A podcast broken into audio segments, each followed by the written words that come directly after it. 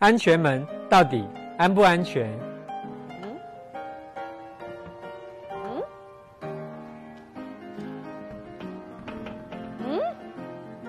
哎，奇怪，这个门怎么打不开啊？那万一发生意外的时候，我们逃生不能出去，怎么办？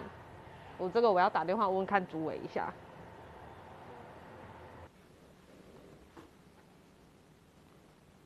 你好，请问有什么事吗？哎，你好，我是9楼住户佩君，我要问一下哦，为什么我们大楼1楼啊有一扇对外的门是锁起来的？那万一发生事故不能逃生怎么办？哦，你说安全门吗？我哪知道那是什么门？我只想知道说，如果说发生意外的时候，那住户要怎么办？好的，你别急，我需要先确认您说的那扇门是安全门还是防火门。好的。 就1楼旁边的那个珠宝店外面的那个门，请你快点确认这个门到底是安全门还是防火门。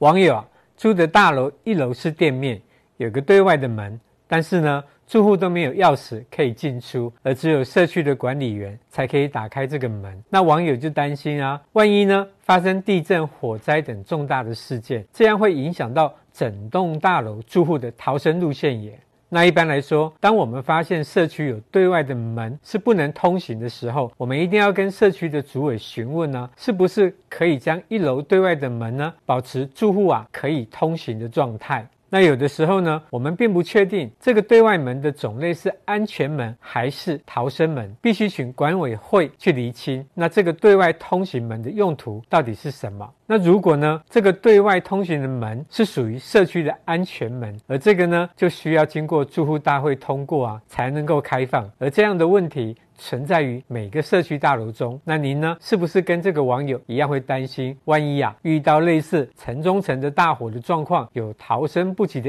疑虑呢？那究竟这种集合式住宅大楼的安全管理要怎么处理？安全门、逃生门、防火门到底呢是规格不同，还是适用的场合？ 不同还是3个问号呢？那以下我们可以分成3个部分来跟大家说明。第一个，防火门呢有哪几种？第二个呢，大楼安全门的管理问题。第三个，这个很重要哦，防火门的1步3要。那其实啊，上述的这一些门，我们一律称为防火门，但是呢，会因为设置的位置不同而有不同的称呼及防火等级的要求哦。那首先，我们就从防火门有哪几种来跟大家分享。那根据呢建筑技术规则的第76条对防火门的规范，它有提到以下几点的内容哦。第一个呢是防火门的部分，而防火门分为常时关闭式跟常时开放式2种，它不仅限于门的本身。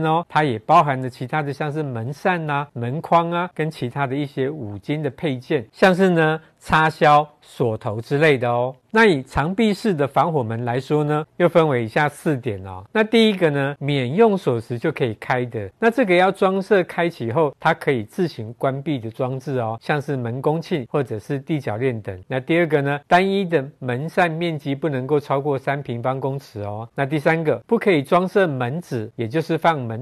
让防火门呢必须保持开放的状态。那第4个呢，门扇或者是门膛上应标示时常关闭式防火门的5个字哦。那关于常开式的防火门的规定，那这个地方也分成3点哦。第一点，它必须是可以随时的关闭，而且呢，它要设置可以利用烟囱感应器联动或者是其他方法控制的自动的关闭的装置哦。那这个就是说，让它在发生火灾的时候可以自动关闭的。那第二个呢？ 关闭后呢，它必须是不用锁匙就可以开启的。那它也应装设经开启后可以自行关闭的功能哦。那第3个呢，采用防火卷门的部分，它应附设门扇宽度在75公分以上，高度呢？ 在180公分以上的防火门哦，而防火门是用来分隔防火空间，确保呢特定的空间内如果发生火灾，在往后的1个小时内不会延烧至隔壁或者是附近的空间哦。而常闭式或常开式2种门，它是可以自由选用的，但呢这边要特别注意，不管是常闭式或者是常开式的防火门，于火灾发生的时候，它都应该要能够自动的关闭，而且不能够上锁防。伤害到我们的避难逃生的功能哦。那接下来大家要好奇啊，那什么是安全门、逃生门呢？而这扇门的部分，我们先来证明一下，它是进入安全梯之防火门。而这种防火门呢，它会依照防火的等级有不一样的种类区分哦。那通常它会在门上设置消防水带孔，这个呢是供消防水管通过防火门扇，又能够呢阻挡烟雾进入安全梯。那特别是安全梯排烟室的设计哦。那安全逃生门呢，它必须向外开启，而且有一个重点，它是不能上锁的。这个呢是要让民众在内部呢就可以用手打开，那外部是无法开启的哦。那接下来要跟大家说说关于大楼楼梯的安全管理的问题啊。那一般来说，防火门本身的设计呢，它只能往逃生方向开启。它主要的考量就是，如果真的发生火灾，那消防员他要能够准确的前往避难层或者是安全出口的楼层，他不会呢不小心开到火灾的楼层，导致生命的危险哦。而这个部分也要注意，就是它必须是免用锁匙就可以逃往避难的方向，它并不是上锁，它就可以符合法令规定的哦。那如果呢，使用人将安全门保持双向开启，不让它上锁，而造成无法保持长闭状态，那这样在法规上的使用也是不符合规定的哦。而如果呢，我们在原始的设计它有另外加锁，那在发生火灾的时候，防火管理人如果没有事先跟管委会讲，那防火管理人是有责任的哦。而如果呢，是管委会不处理，那就是主任委员会有责任哦。那大家一定好奇哦，那关于防火门，我们有没有要特别注意的地方啊？ Of course， 当然有啊，这边就是一步三要的重点哦。那一步呢，是不可以阻塞防火门，千万绝对不可以在防火门前放置杂物哦，这样容易呢在发生火灾或者紧急状况的时候，造成民众无法逃生的状况。而三要呢，第一要是防火门要密合，防火门的密合度影响到发生火灾的时候是否能够完善的阻挡火焰的功用哦。如果呢是有瑕疵的防火门，造成无法完全密合，这时候就会发生烟囱效应，让建筑物的对流增加，造成火势更加旺盛的状况发生哦。那第二要呢是防火门要好开启，那我们会建议选择防火门使用推杆式的门锁。如果是需要用手转动的门锁，可能会因为火灾的高温啊，让受困的民众无法开启哦，很烫很烫的概念哦。那第三要呢，防火门要确实关闭，那防火门千万不可以用门挡卡住哦。有些民众啊，